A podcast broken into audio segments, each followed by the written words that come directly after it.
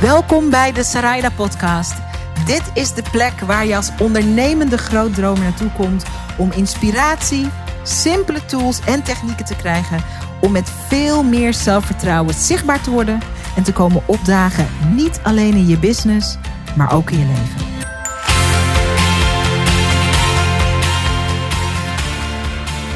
De Sarayda Podcast is meestal een podcast die gaat over hoe je met zelfvertrouwen zichtbaar wordt. Het gaat over business, het gaat vaak over uh, alles wat te maken heeft met video, het gaat over marketing. Uh, en soms is het leven zo dat een ander topic dan dit topic uh, belangrijk is. En ik dacht in de tijd waar we nu leven, de opname, deze podcast wordt opgenomen ten tijde van juli 2020, dus in de zomer van 2020. Um, en ik dacht, ik stretch een beetje wat er normaal mogelijk is in deze podcast. Want vandaag heb ik drie gasten in de studio. Ik ga ze zo aan je voorstellen. Die um, zijn drie mannen die ik zeer bewonder. Uh, het zijn drie mannen waarvan ik eigenlijk stiekem altijd wel wil weten hoe ze over dingen denken. En het zijn drie mannen die, denk ik, een thema wat over het algemeen redelijk onzichtbaar blijft. Um, het zijn mannen die dat onzichtbare thema zichtbaar kunnen maken. Heb drie zwarte mannen in de studio en uh, komende uur ga ik met hen praten over hoe het is in 2020 om een zwarte man te zijn in Nederland. En stel dat je deze intro luistert en je denkt: uh, oké, ik ben zelf geen zwarte man in Nederland, dus is dit dan wel een aflevering voor mij? Uh, mijn uitnodiging is om absoluut te blijven luisteren. Want als er één ding is wat we kunnen leren op dit moment van het debat rond uh, Black Lives Matter, het debat rond racisme en discriminatie, is dat we eigenlijk heel lang niet echt naar elkaar geluisterd hebben. Heel lang eigenlijk geen idee hebben hoe het is voor de ander. En ik weet niet welke kant we op moeten met Nederland. Dat weten we denk ik beter nadat we deze podcast hebben uh, gedaan, nadat ik het gesprek heb gedaan. Maar wat ik wel weet is dat we beter moeten leren luisteren. En dat heeft alles te maken met zichtbaarheid. Dat heeft alles te maken ook met je ondernemerschap. Dat heeft ook alles te maken met succes. Maar het heeft vooral te maken met menselijkheid. Dus het is een beetje een ander soort podcast dan normaal. Maar de uitnodiging ligt er. Uh, kom je luisterspieren oefenen. Leuk dat je luistert. Leuk dat je kijkt. Oh, kijkt. Oh. toon is gezet. De toon is gezet. Je kijkt met de ogen van je hart. Nou ja, we gaan ook een vlog maken hoor. Daarom zeg ik leuk dat je kijkt. Leuk dat je luistert. En ik ga je voorstellen aan, uh, aan drie bijzondere mannen. Ik begin uh, met de man die tegenover mij zit. We zitten in een mooie studio vandaag. Uh, Mo Hershey. Mo the Messenger. Mo, wij hebben elkaar een paar jaar geleden ontmoet. Ik weet dat ik meteen heel erg onder de indruk was van de manier waarop jij de dingen kunt verwoorden die je ziet, maar ook die je voelt. Maar voor mensen die voor het eerst jouw naam horen, wat moeten ze van jou weten om te snappen wie er vandaag in de studio zit? Uh, nou, ik, uh, ik ben uh, trots op dat ik in Almere woon. dat moeten mensen zeker weten. Oké, okay, van alle dingen die je als eerst zou kunnen zeggen. Ik ga verhuizen naar Eindhoven, maar vind ik jammer. dat is het jammer. Nee, maar ik ben een ex-vluchteling uit Ethiopië. En, uh, en ik ben een ja, comedian, programmamaker, documentairemaker. En uh, ik probeer eigenlijk overal tegenaan te schoppen wat me irriteert. Dat doe ik al de afgelopen vijf jaar al.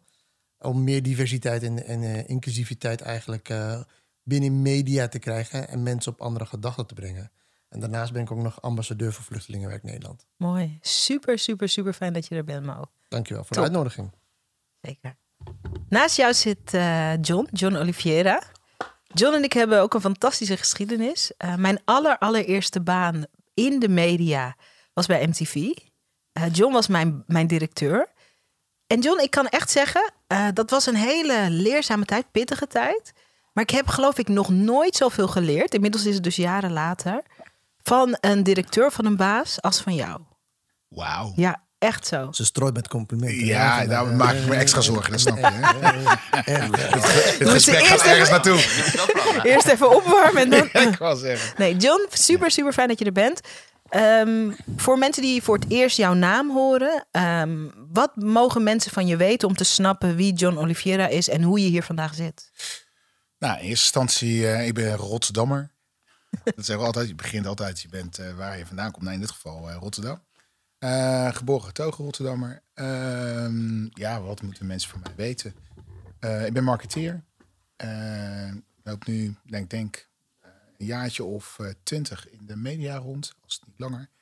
Ehm, ja, en op management en directieposities gezeten. Mijn laatste was dat ik directeur AT5 Salto mocht spelen. Zeg spelen, maak het kleiner dan het is. En um, ik ben erg actief. Eigenlijk hetzelfde als wat uh, Mo aan het doen is, is uh, dat ik me hard maak om te zorgen dat er wat meer kleur komt in de media. En dan heb ik het voornamelijk aan achter de schermen. Dus niet zozeer van wat je ziet. Ja. Want dat zijn wat mij betreft degene die de media, die het, zeg maar, het uh, beeld bepalen. Ja, de, de mensen ook achter de schermen. Ja, ja. 100%. Zij vertellen de verhalen en uh, of het journalistiek is. Uh, daar heb ik een uitgesproken. Ja, super, super fijn dat je er bent. Dank je. Top, dankjewel, John. Onze derde gast, Marciano. Ik zeg gewoon Marciano Viert. Marciano, ik heb om Marciano voor mijn gevoel, dat zeggen natuurlijk al zijn volgers, maar ik heb hem ontdekt op Instagram. I'm like, who is this guy? I like him. Ik voelde ook dat we een soort, misschien zijn we wel een soort kindred spirits, een soort soulmates. We hebben allebei dezelfde heldin, Beyoncé.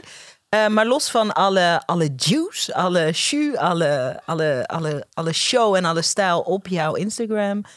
Um, ben je iemand die zijn influence ook aanwendt om uh, het gesprek op te breken? Heb je eigenlijk recentelijk voor het eerst gedaan. Ja bij, uh, in, ha in Haarlem, Haarlem op, bij Black Lives Matter, heb je het podium gepakt. Ja. En toen zei je ook van jullie kennen mij. Om alles, maar niet dat. Maar niet, ja, om alles, maar niet dat. Ja. Maar nu is het tijd. Uh, ik vond dat super cool. Ik dacht, je moet er ook bij zijn vandaag.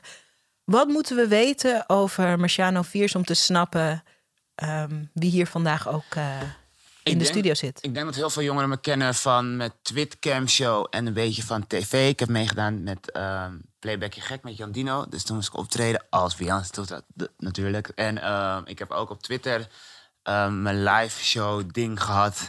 En dat had Willy Wartel ooit on, uh, gevonden. En toen dacht Willy Wartel, nou, dat ga ik even delen. En toen ontplofte het. Op een gegeven moment ben ik daarmee gestopt. En toen, want ik moest examens doen. En dat is heel belangrijk, dames en heren. Maak je examens, want dat is heel belangrijk. Go to school. Ja. En uh, verder kan je me ook kennen van Funzige Deuntjes. Daar heb ik heel veel gedanst en voor gepresenteerd. En um, op YouTube dan. En um, ja, verder kent me iedereen ook maar als Beyoncé van Nederland. Maar dan de boy-versie in normale kleding. Dat zeg ik altijd nog bij. Want ik hoef geen extra kleding om mezelf te laten zien wie ik ben. Ja. Dus ja, daar kunnen mensen mij van kennen. Ja. Marciano, Heel leuk. Super fijn. Super fijn dat jullie uh, hier alle drie zijn. Mannen, laten we meteen beginnen met. Um, um, nou ja, laten we eigenlijk meteen beginnen met de hoofdvraag. Hoe is het op dit moment om een zwarte man in Nederland te zijn? Uh, very interesting. Interessant. Ik kan me voorstellen, er zijn mensen die al aanstoot nemen aan deze vraag. Oh ja? Want... Welk deel van de vraag? Ja, nou, ja. Want hoezo is dat een... Ja, we zijn allemaal mensen. Hè? De, een van de redenen dat het debat uh, over uh, discriminatie, racisme en überhaupt kleur zo moeilijk op gang komt in Nederland, is omdat er ook een grote groep vasthoudt aan: uh, ik zie geen kleur. Um, voor mij speelt het niet, ik zie geen kleur. desalniettemin is het gewoon een hele belangrijke vraag. Um, laat ik het zo zeggen, je zegt het is interesting. Is het een experience om een zwarte man te zijn in Nederland? Ehm, ja, voor mij wel. Het is een hele experience. ja, kijk, ik ben de afgelopen vijf jaar ben ik heb ik eigenlijk mijn sportcarrière, zeg maar, als, als voetbalcoach heb ik opgezegd om op het podium te komen om mijn verhaal te vertellen. Hmm. Uh, om, om juist dat geluid van de Afrikaanse vluchteling die uh, niet verteld wordt door de media. Vaak wordt verteld van nou, hè, de, de, de zielige kindjes in Afrika met de vliegjes op hun ogen, die moeten we gaan helpen. En daar was ik het gewoon niet, ja, niet mee eens en ik wilde daar iets tegen doen. Waardoor ik een ander geluid liet horen mm-hmm. van uh, een ja, succesvolle familie. Mijn familie bijvoorbeeld. Mijn oudste broer is profvoetballer geweest. Ik heb een andere broer die is manager van een groot bedrijf. Mijn jongste broertje is afgestudeerd als jurist. En ik ben een podiumkunstenaar. En dat geluid wilde ik laten horen. En dat was ik al mm-hmm. afgelopen vijf jaar mee bezig. Mm-hmm. En, en je ziet dus langzamerhand zag ik dit aankomen. Langzamerhand zag ik aankomen van er gaat een keertje de bom barsten. die gaat barsten. En we proberen nu nog in dialoog te blijven. Dit is vorig jaar en het jaar daarvoor. En toen al was het interessant voor mij om een zwarte man te zijn. Want overal waar ik kwam, Mhm. sprak ik voor witte zalen. Mhm. Over hoe het is om een zwarte man te zijn, over hoe het is om hier als vluchteling te Ja, komen. we- dan hebben we het over, niet alleen over racisme, maar hebben we het ook over afrofobie. Eh, dan hebben we het ook over, over gewoon over eh, de, de, de vluchtelingenangst die, er- die, er- Mhm. die er toen was. Mhm. Ehm, en je merkt gewoon, eh, ik, ik merkte aan mijzelf ook gewoon van, oké, dat ik dit moet uitleggen, is al, is al heel raar. Ten tweede, Ik, ik val je bij ja. dat je wat moet uitleggen. Ehm, hoe, dat, dat het niet normaal is wat, wat wij doen. En wat doen wij? Eh, wij eh, eh, ja, stigmatiseren eh, een hele grote groep bevolking. Eh, eh, de, de, de zwarte mensen eigenlijk. Constant op een bepaalde manier. Zodat we echt omlaag gedrukt worden. Dus we komen er eigenlijk niet omhoog. En, en dan is dan in, niet alleen in beeld, maar is ook in taal, is ook in boeken. Is, is in institutioneel eh, eh, gebied van allerlei vlakken. En we zien het niet, of we, of we willen het niet zien. En als je er wat van zegt, dan ben je een probleemkind. Of dan ben je een ruzieschopper. Of dan ben je een akelig persoon. Of een emotioneel iemand. Emotioneel, want dan ben je de- angry black Een slachtoffer, guy. Ja, ja. de angry black guy.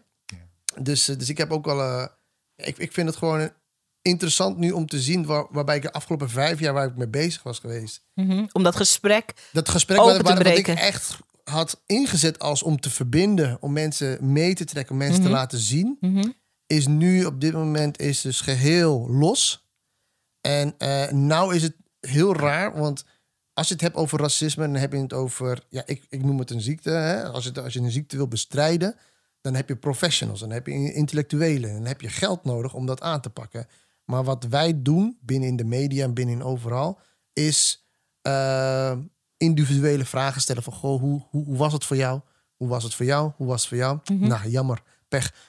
Vanavond is Ajax weer eh, aan het spelen. Mensen, we gaan verder met de show. Want ja, we moeten het ook nog een beetje leuk houden. Hmm, Nou, mhm. en en dat gedeelte, dat leuk houden, is er nu af. Ja. En, daar, en, daar, en dat, is, dat is het meest interessante ervan. Dat, het, dat, het, dat de gast er niet vanaf is. Oké. Het leuke is eraf. Mooi moment om samen te komen, toch? John, ehm, wij werken allebei in de media. Jij hebt op hele, eh, eigenlijk altijd op hele hoge posities gewerkt in de media. Je kent die wereld van buiten. Ehm, herken je wat, eh, wat Mo zegt en, en hoe herken je dat? Nou, eerst even een stapje terug. eh, want je, in je introductie, zeker voor degenen die wat later luisteren. het is natuurlijk in juli t- eh, 2020 en vanaf 1 juni, naar aanleiding van de George Floyd eh, eh, Moord. in de States, de moord, Ja. ehm, eh, is, er, zijn er, eh, is er een hele jonge generatie heeft het eh, eh, gepakt om zeg maar de straat op te gaan. Eh, vanaf 1 juni om precies te zijn. En dat was, eh, en dat heeft, eh, we zijn nu ongeveer vier weken later vanaf dat moment.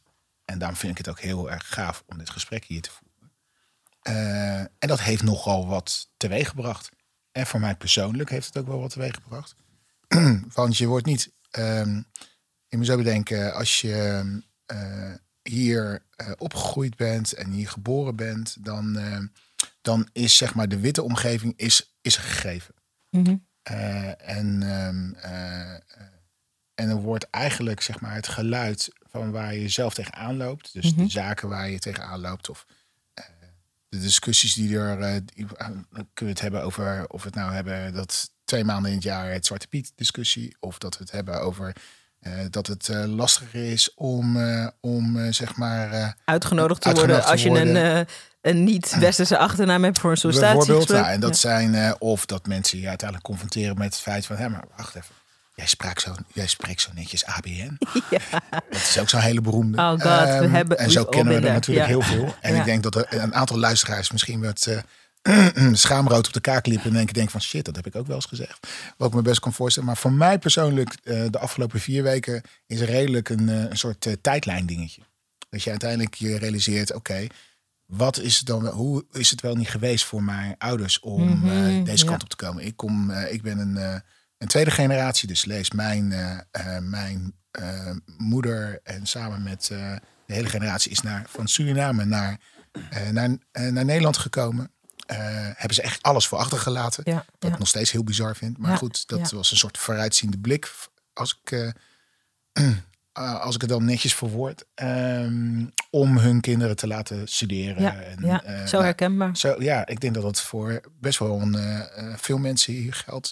Ehm, en dan, wat de afgelopen vier weken is gebeurd, is dat je eigenlijk eh, alle persoonlijke verhalen, dat het in één keer het gesprek in één keer plaatsvindt. Ja, Het gesprek wat je in mijn ogen best wel veel in je kleine cirkel Ja, doet. ja. Dus geest, mensen om jou heen. Maar Ja. nou is het ineens collectief. Ja. En dat is best een rare gewaarwording voor mij. En dat ik, eh, ja, ik ben daar, ik was wel emotioneel onder. Oh, ik ook. Ik vind het ook mooi dat je dit zegt. Ik vertelde, en ik kom zo bij, bij jou, Marjane, ook, want ik heb daar ook een vraag over voor jou. Eigenlijk precies wat je zegt. In kleine kring altijd ehm, met je vertrouwelingen ehm, besprak je wat je meemaakte. Ehm, van rare opmerkingen tot op een gekke manier eh, ehm, door een instantie bejegend door al die dingen. Ehm, nu is wat jij ook zei, de, de, de, de bom is gebarsten, de rem is eraf. Ik vind het, eh, jij zegt emotioneel, ik vind het echt traumatisch. Ik vind het traumatisch dat we dus allemaal op ons eilandje zo intens dezelfde soort dingen hebben meegemaakt. Ehm, en ik begrijp ook hoe het komt dat we dat nooit eerder op zulke grote schaal be- besproken hebben. Kijk, iedereen die hier in de studio zit is succesvol. Ehm, en de meeste van ons zijn opgevoed ook door onze ouders van eh, eh, heel weerbaar. We moeten juist ook sterk zijn. Je mag je in nul positie laten plaatsen eh, om beticht te kunnen worden van slachtoffergedrag. Dus dat betekent dat je ook heel veel bij je houdt. Je, eh, je duwt het weg, je, je slikt het. Je, Zorg ervoor dat ze niet om je heen kunnen. ja, je, ja. het gaat allemaal zitten in, eh, in, in prestatie. Wat, wat een krachtige en interessante drijfveer is.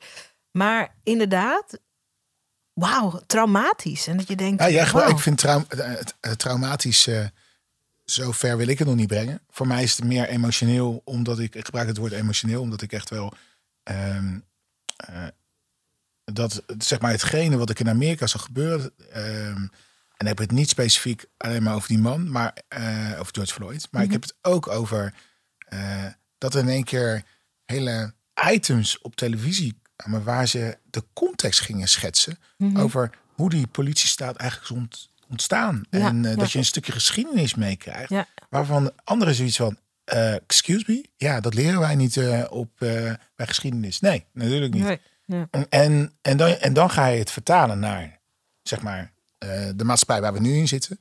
En, dan, eh, en dat, daar kwam voor mij het emotionele deel. Dat je uiteindelijk heel bewust bent van je huidskleur. Heel bewust bent welke drempels je allemaal overheen moest springen, om het zo maar te zeggen. Om op de plek te komen waar je dan nu zit. Of, nou, ehm, en die wil ik wel even meegeven. Eh, ik heb altijd geleerd van, nou, van mij moeder is altijd dat ik eh, moest blijven dromen. En Mhm. dat ik ook mijn droom moest nastreven. En ik denk dat dat heeft mij heel erg geholpen. En nou, eh, Ja, mij ook. we zijn ook eh, Ja. eh, ehm, gezegend met een, eh, met een dochter die eh 14 is. Dat vind ik, ik vind het misschien wel een van de belangrijkste eh, zeg maar boodschappen die ik eh, haar kan eh, eh, meegeven. Maar ook zorgen dat ze ook die ruimte krijgt om, de, om Ja. te mogen blijven dromen voor whatever, Ja. in welke vorm dan ook. Dat zeg maar de wereld echt werkelijk aan je voeten ligt. Ja. Het is mooi om in de later in het gesprek wil ik ook meer kijken naar de toekomst van. eh, en dat heeft ook te maken met. eh, eh, wij hebben allebei kinderen. John en Sarayda hebben kinderen. Ehm, als je die. Je denkt ook na voor de volgende generatie. Daar wil Ja. ik zo op komen. Marciano, wat maakte voor jou dat ehm, veel influencers, laat ik het zo zeggen, zijn juist stil nu? Ja. Die denken, laat me gewoon mijn mond houden. Ik wacht tot het overwaait. En dan kan ik daarna weer dingen promoten. Het is hype, het is hype. Ja, ja. Ja. laat me wachten. Laat me niet eh, mensen vervreemden. Laat me niet eh, mezelf in de positie plaatsen dat mensen een oordeel over hebben. Laat ik eh, niet zorgen dat mijn likes verdwijnen. Eh, en jij hebt juist nu gezegd van... nee, ik ga me juist nu uitspreken. Nou, ik moet zeggen dat ehm, ik dan als influencer. ehm, ik vond het ook moeilijk om wat te zeggen. Ja? En helemaal ook omdat ik heb, ik heb natuurlijk een andere achtergrond, andere geschiedenis. Ja, Dus- wil je daar wat over delen? ja. Ik ben op mijn. Nou, wacht, toen ik geboren werd, ben ik gewoon bij. ik doe het nog heel oud ben, maar nee. Ehm, ehm, ik ben op mijn ja, gewoon. Ik ben gewoon geboren en toen was bij een Surinaams ge- gezin. Heb ik tot mijn tiende gewoond. En mijn moeder was echt gewoon een Surinaamse vrouw. Dus gewoon echt, gewoon heel veel saus, heel veel, heel veel, echt, dat, dat noem ik al even zo, maar heel veel gezeid, heel veel pijn over, eh, dan ga ik nu even zeggen, blanke, witte mensen, alleen maar. En ik was, en ik ben gewoon een jongen die hier in Amsterdam was opgegroeid. En ik was gewoon, ja, oké, man, ja, het is goed zo. En toen ging ik ook nog daarna op mijn tiende naar een Nederlands gezin. Nou, dat was natuurlijk heel veel. Heel En waarom, veel ik weet ja, voel voor jezelf eh, tot waar je wil delen. Maar Oh, nee. voor mensen die voor het eerst jouw verhaal horen, en ik weet dit verhaal, ik weet er ook het fijn niet van. Waarom ging je op je tiende eh, uit je gezin van oorsprong Het, en eh, ging je naar een wit gezin? De pleegzorg. Want op een gegeven moment was dat ik bij pleegzorg. Dan zit je, kom je in een instantie. Als het even niet goed gaat bij je moeder. En, natuurlijk, en heel veel Nederlanders vinden de Surinaamse wijze. Eh, hoe ze je opvoeden, vinden ze eigenlijk niet goed. Dus dan komt er soms even iemand bij om te kijken hoe het was. Mhm. En dan gaat. En dan. ehm, ja, toen Je ze- bent toen uit huis geplaatst. toen ben ik uit huis geplaatst en toen ben ik naar Nederlandse ouders gegaan. Die ik al mijn hele leven ken. Want daarvoor hebben ze altijd contact gehad en dat soort dingen. Maar ja, dat was voor mijn moeder natuurlijk helemaal wat vreselijks. Want ja, hij gaat ook nog naar Nederlandse ouders. En als ik dan pannenkoeken bij eh, mijn ouders Boukje en Herman ging eten... dan was het natuurlijk geen eten en dat soort dingen. Dus jullie kennen het wel. Het is gewoon- ik heb echt wel veel gestruggeld. Gewoon. En ik hield net zoveel eh, van hun als dan van Ja, ja, ja. mijn Surinaamse moeder. Dus ik heb... Ja. Dus je bent letterlijk, kijk, alle. Ik ben ik half denk, half opgevoed. ja, le- ik denk dat alle eh, zwarte mensen leven hier tussen verschillende culturen. Ja. Maar jij bent heel letterlijk Ja. tussen. Je bent ook, je bent door eh, zwarte mensen opgevoed en ook door witte Ja, mensen opgevoed. mijn Surinaams accent is gewoon ook geswitcht op mijn tiende van naar Nederland. Je had eerst een Surinaams ik accent. woon in de Belmer, dus ik had sowieso ik, dit, deze Belmer. En, Deze er, die heb je, die heb je, die heb je, die heb je later Belmer, opgedaan. Belmer. Hey, en als je dit zo vertelt, hè, ehm, toen dit een gespreksonderwerp werd, wat echt eh, waar iedereen zich in elk geval mee geconfronteerd werd, toen dacht je in de eerste instantie, Nee, dacht je nee. no. En Ik waarom dacht je nee? Omdat ik zit er ook echt precies tussen. Ja, ja, dus ja. ik heb. Nederlandse ouders. Ik heb, ik, heb Nederlandse vrienden. Ik heb Surinaamse vrienden. Ik heb, ik heb echt een mix van alles. Mhm. En, ehm, en ik ben best wel een uitgesproken persoon. En ik kan soms echt dingen zeggen dat je denkt, hm, waar zeg je dat? En ik dacht, weet je Marciano, hou gewoon rustig je mond. Deel die kleine dingetjes. Deel dat, dat zwarte plaatje. Om de, weet je, het is niet eens om erbij te horen, maar gewoon om, om te laten weten van... Hey, I'm also black. Maar het, ja, zo denk je dan echt. Want het is gewoon zo van, ik weet niet wat ik moet zeggen. En, toen, is er wel een switch gekomen. Ja, en toen vroeg Haarlem, die vroeg aan mij, Marciano, wil je spreken? Ik doe veel dingen in Haarlem. En toen zeiden ze, wil je Daar woon spreken? je ook, toch? Daar, eh, Ja. Toen zeiden ze weer Black Lives Matter eh, praten. En toen zei ik tegen mijn vrienden, nou, ik weet niet wat ik moet zeggen. Ik weet niet wat ik moet doen. Ik weet niet hoe of wat. En toen ehm, heb ik echt, volgens mij, een dag ervoor heb ik gewoon iets geschreven. Puur uit mijn hart, gewoon zo, bam. En ook gewoon uitgelegd wat, waar ik nu in zit. Dat hoe of wat. En toen heb ik gesproken. En heel veel mensen zijn daar heel trots op. En elke keer als mensen nu ook zeggen... hey Marciano, ik ben er hartstikke trots op dat je het hebt gedaan. Zeg ik zelfs nog van... Ik ben het echt met jullie allemaal eens. Maar het voelde wel voor mij echt als een soort van verplichting naar mijn volk. Maar ook naar Haarlem. En ik sta er ook helemaal achter, begrijp me niet verkeerd. Maar ik zit er echt goed tussen. Als ik over Ja, de ja. Zwarte Piet discussie praat, zit ik er tussen. Ik ben ook opgevoed met Zwarte Piet. Hartstikke leuk, vond ik het geweldig. En opeens moest ik dat switchen. En ik heb zelf vroeger ook, ik zeg jullie eerlijk, sorry, maar ik heb ook vroeger zelf Zwarte Piet gespeeld. Ik heb alle foto's Facebook allemaal weggehaald. Maar, ik Op zit, Facebook ook. ja, ik, maar ik heb echt gewoon serieus Ja. ik zit er gewoon tussen. En alles wat ik hier. en Dus toen heb ja, ik, ik, ik, ik vind me dan ook. En dan voel ik me ook niet nep. Ik noem, voel me ook niet. Nee, dit is- kijk, maar. Nee, maar kijk, het ding... ik, ga, ik ga toch even, in, ik ga toch even Nee, onderbreken. wacht heel even, wacht heel even. Hou je punt zo, hou je punt. Voor mij is het gewoon echt heel moeilijk. Als ik hier ook zit, denk je. Ja, ik ben hier omdat ik, ik, heb dit gesprek, doe ik expres, omdat ik gewoon, ja, oké, ik heb dit ook laatst gedaan, laat ik het nu weer doen. Om. Maar ik voel me voor mij eigenlijk, Ja, maar dat, ik vind, kijk, deze podcast, de kern van deze podcast is dat we gewoon komen opdagen, bloed eerlijk met wat er is. ja, Eh, dat, is dat is de rode draad in elk geval in, in al eh, mijn werk. Dus ik vind het ook heel eerlijk dat je dit deelt. Wat maakt, want je hoeft hier natuurlijk niet te zijn. Dus er is ook een deel in jou en ik zou daar wel iets meer over willen weten. Je zegt mensen zijn trots. Ben je ook trots op jezelf? ik ben trots op mezelf, op mijn kleur, op, mijn, op wie ik ben, op wie mijn ouders zijn, alle mijn ouders. En ehm, ja, ik merk gewoon, ik ben ook echt wel zwart. Ik bedoel, ik ben ook echt wel zwart van binnen. Films, black movie, standaard. Ehm, weet je, dat soort dingen. Ik kijk dat soort dingen, films, ehm, alles wat, alles eigenlijk wat black is, daar sta ik eigenlijk heel erg achter. Maar ik, ga er gewoon, ik, ben niet, ik ben gewoon niet zoals mijn Surinaamse moeder. En dat is ook gewoon omdat ik echt wel heb gezien hoe zij kan zijn tegenover blanke mensen. En ik wil gewoon die persoon zijn die ertussen zit. Ik wil ja. het goede, de, ja, Ja. De, de, de goede persoon. Kijk, mijn moeder is gewoon een Surinaamse vrouw. En iedereen kan zich wel voorstellen hoe ze kan, dan kan zijn. En ehm, mijn Nederlandse ouders die hebben me alles gegeven. En mijn Surinaamse moeder heeft me ook alles gegeven. Maar het draait allemaal om liefde. En dat heb ik gekregen. En ik ben dan, eh, ja, het mooie voorbeeld van ertussenin, denk ik. Ja, mag ik reageren? Ja, Ja, ik mag reageren. Ja, bemoei je het Het is even heel aan, streng hier in de studio, kan ik Ja, ja, vertellen. ja, ik kijk en normaal heel- natuurlijk ben ik helemaal niet van dat ik... eh, me- hè? nee, de- nou, normaal ga ik er gewoon kaart erin. Ja, ja. Eh, eh, eh, eh, maar heel eerlijk, je zit er niet tussenin. En je bent zwart. Ja. Eh, en, eh, en ik ben blij om te horen dat je daar ook gewoon trots op bent. En het feit dat je door eh, witte ouders bent opgegroeid, eh, opgevoed, ja, dat, eh, dat, is, dat is rijkdom.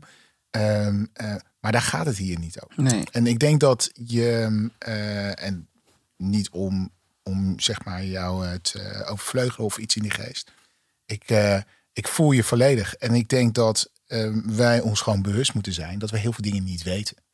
En dat heeft ook te maken met een stukje geschiedenis. Als je ziet, en daar begon ik in mijn intro ook over. Als je ziet hoe beperkt wij eh, de verhalen worden verteld Ja, over eh, eh, hoe onze geschiedenis nou eigenlijk tot stand is gekomen. Waarom zijn wij hier? Ja. Eh, hoezo zitten wij hier? Hoezo lopen hier allemaal zwarte mensen rond? Ja. Waar komt dat vandaan? Eh, en als je dan ziet hoe beperkt dat verhaal wordt verteld, kan je jezelf ook niet kwalijk nemen dat je, op bepaal, dat je ook bepaalde dingen niet weet. En een ander misschien het wel weet. Ja. Ik denk de uitdaging voor jou wel is. Als Ik heb de- wel, toen ik vroeger, vroeger heb ik wel, dat is wel heel grappig, toen ik bij mijn Nederlandse oud- ouders Ja. woonde, Ja. heb ik wel een... Je mag mij iets beter in de microfoon een praten. Een spreek, eh, spreekbeurt gegeven over de slavernij. ja, Dus dat is, en ook echt precies gewoon, alles ging naar moeder, naar mijn Surinaamse moeder. En Ja. ging, Ja. ging het echt zo tussen zitten komen weer. Hoi. Ja. En eh, ja, dus dat heb ik Ja, dat- ik denk- gedaan. ik denk Dus dat- ben wel- dat- Ik ben er wel mee bezig altijd geweest. Ja. Maar Nee, maar dat, ehm, eh, ik denk dat ehm, het aanraken, laat ik het dan nog netter verwoorden. Het aanraken van slavernij, dat dat niet de discussie is. Nee. Dat gebeurt namelijk ook in de boekjes. Ja. Eh, en dat gebeurt ook in onze geschiedenislessen. Maar echt begrijpen waar de Wat- slavernij om draait. en waar het over ging. En waar Ja. het echt over ging. Ja. En waarom er nog steeds pijn is. Dat vraagt een veel meer verdiepingsslag. Ja. En dat wil ik je wel meegeven. En, en als je die link eh bereid bent te maken. Dat zegt niks over of je dat nu wil of later. Maar eh, het heeft ook mijn ogen geopend. mm, Eh, en Mhm. Hoe meer je ervan weet, hoe hoe- meer je ja, hoe meer Ja. je erin gaat verdiepen, hoe meer je dan bewust wordt van zo, oké. Ja. En dat vertelde ik net in het begin. Voor mij was wat ik in Amerika zag gebeuren. En dan zie je in één keer hoe een systeem werkt.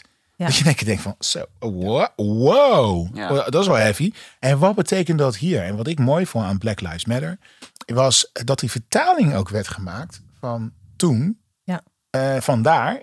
Ver weg is dan Amerika, ja, ja, dat Ja. gebeurt daar allemaal. Waarom hebben we dan gesprek nou eigenlijk hier? Nou, omdat hier ook wel dingen gebeuren op dat, eh, op dat vlak. En veel gebeurd En als, zijn. en dan laatste nog even daar eh, ook nog even op te reageren. Eh, eh, lu- lu- luister, ik ben, eh, ik ben opgegroeid in Hoek van Holland.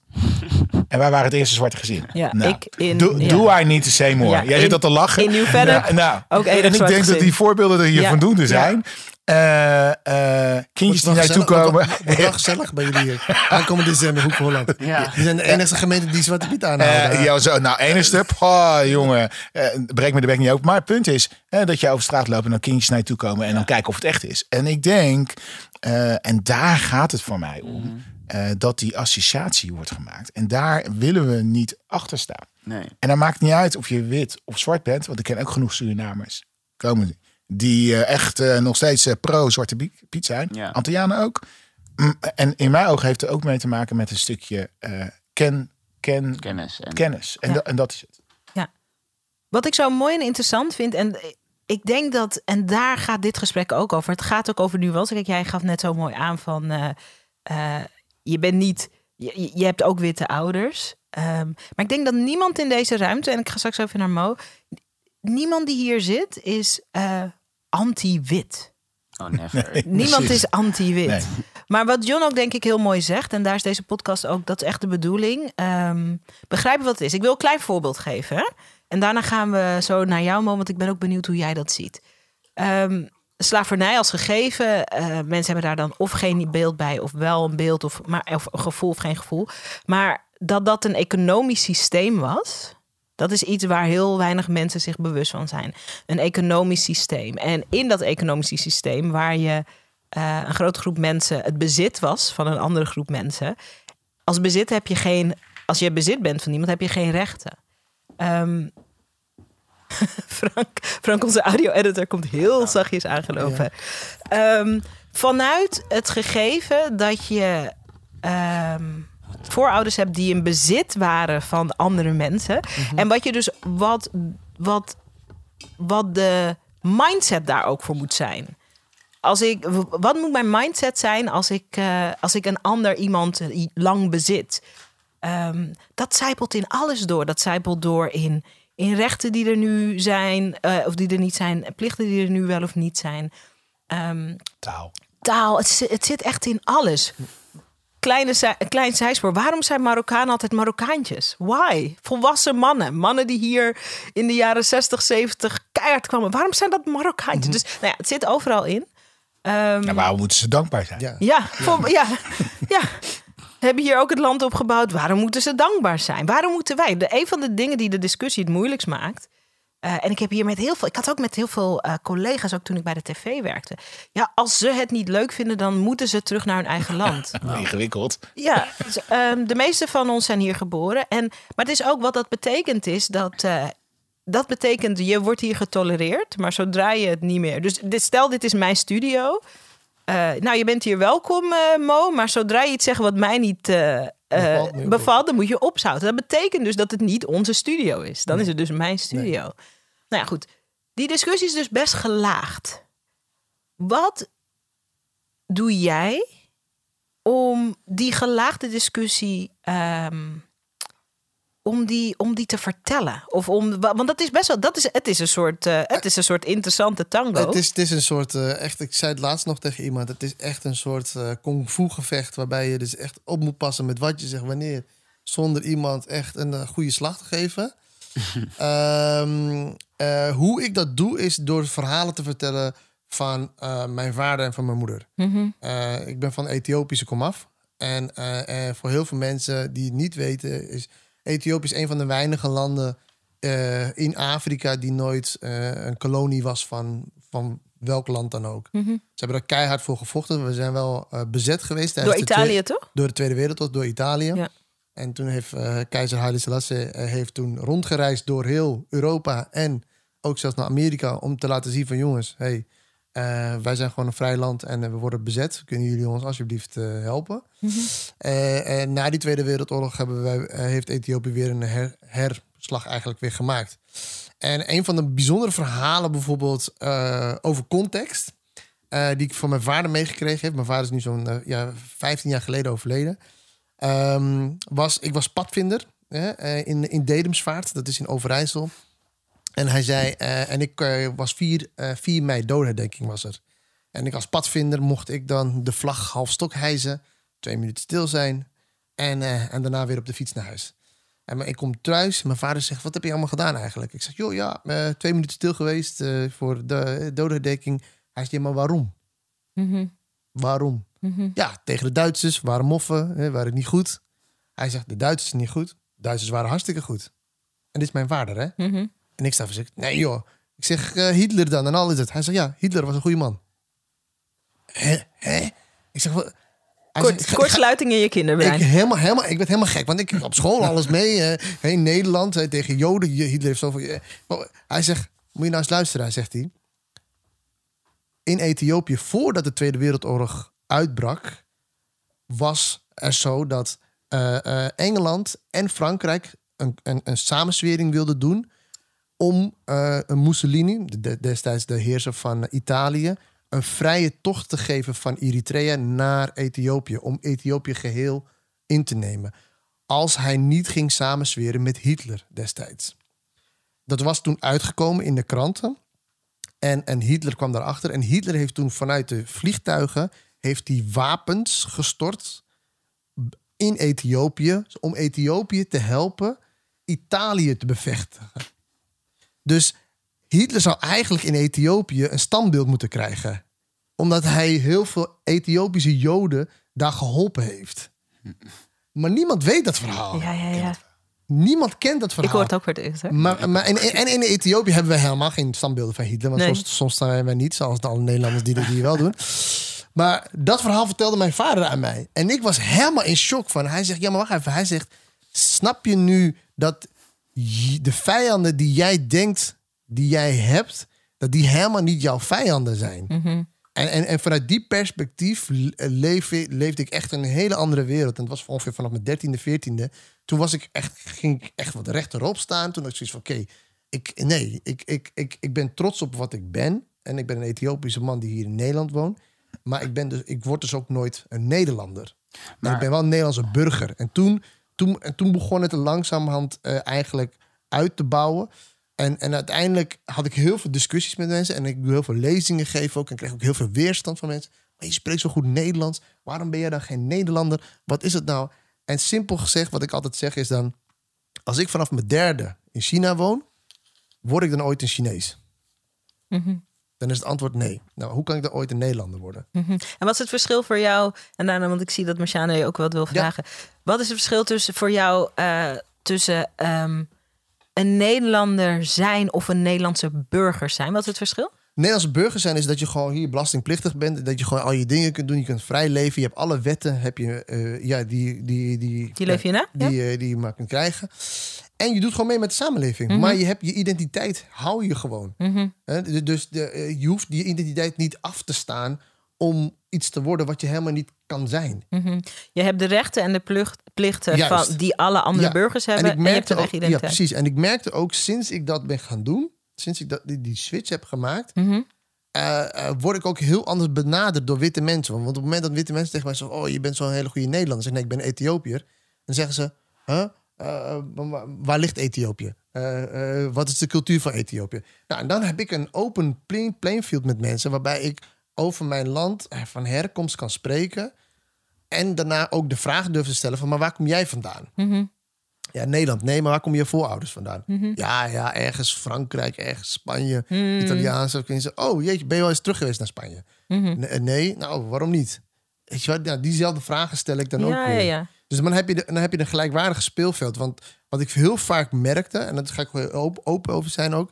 Wanneer ik eh, eh, in gesprek ben met witte Nederlanders en er is een Surinaamse persoon naast mij, een Surinaamse vrouw of een Surinaamse meneer, dan komen ze naar mij toe en dan zeggen ze tegen mij: Jij bent een Nederlander en dat is een Surinaamse mevrouw. En dat vind ik heel raar. Echt waar? Ja, en dat gaat juist om wij in Nederland, witte mensen, erkennen Nederlander zijn aan het accentloos Nederlands spreken.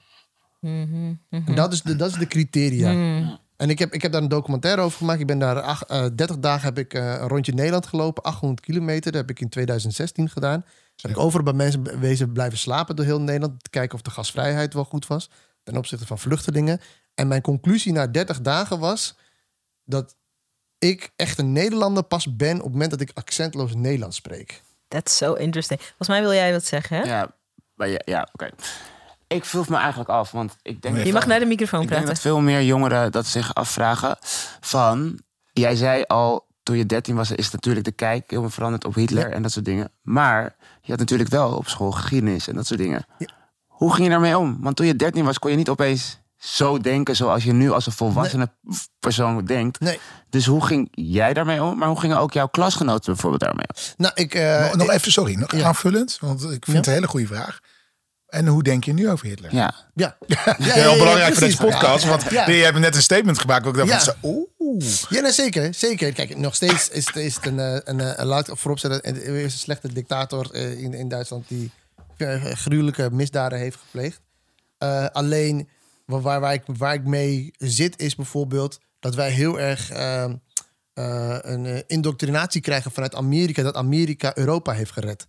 Hè, terwijl het eigenlijk andersom is. Dat er waren meer de Russen die dat eigenlijk gedaan hebben. Maar die verhalen hoor je dan wel ook weer niet. En dat er ook gevochten is in Afrika, hoor je ook helemaal Mhm. niks over. Dat zie je helemaal geen films over. Dus de, de, de context van de verhalenvertellers. Het gaat over de context. Dat is wat ik ja, daaruit haal. en, Ja. en, en, en die, is, die is zeer belangrijk. En de vraag die je stelt, Marciano, eh, over van, hoe, hoe, hoe deed je dat vroeger? Vroeger had ik eh, twee werelden. De wereld thuis was mijn Ethiopisch-Somalische cultuur, van, mijn, van, mijn, van waar, ik, waar ik vandaan kom.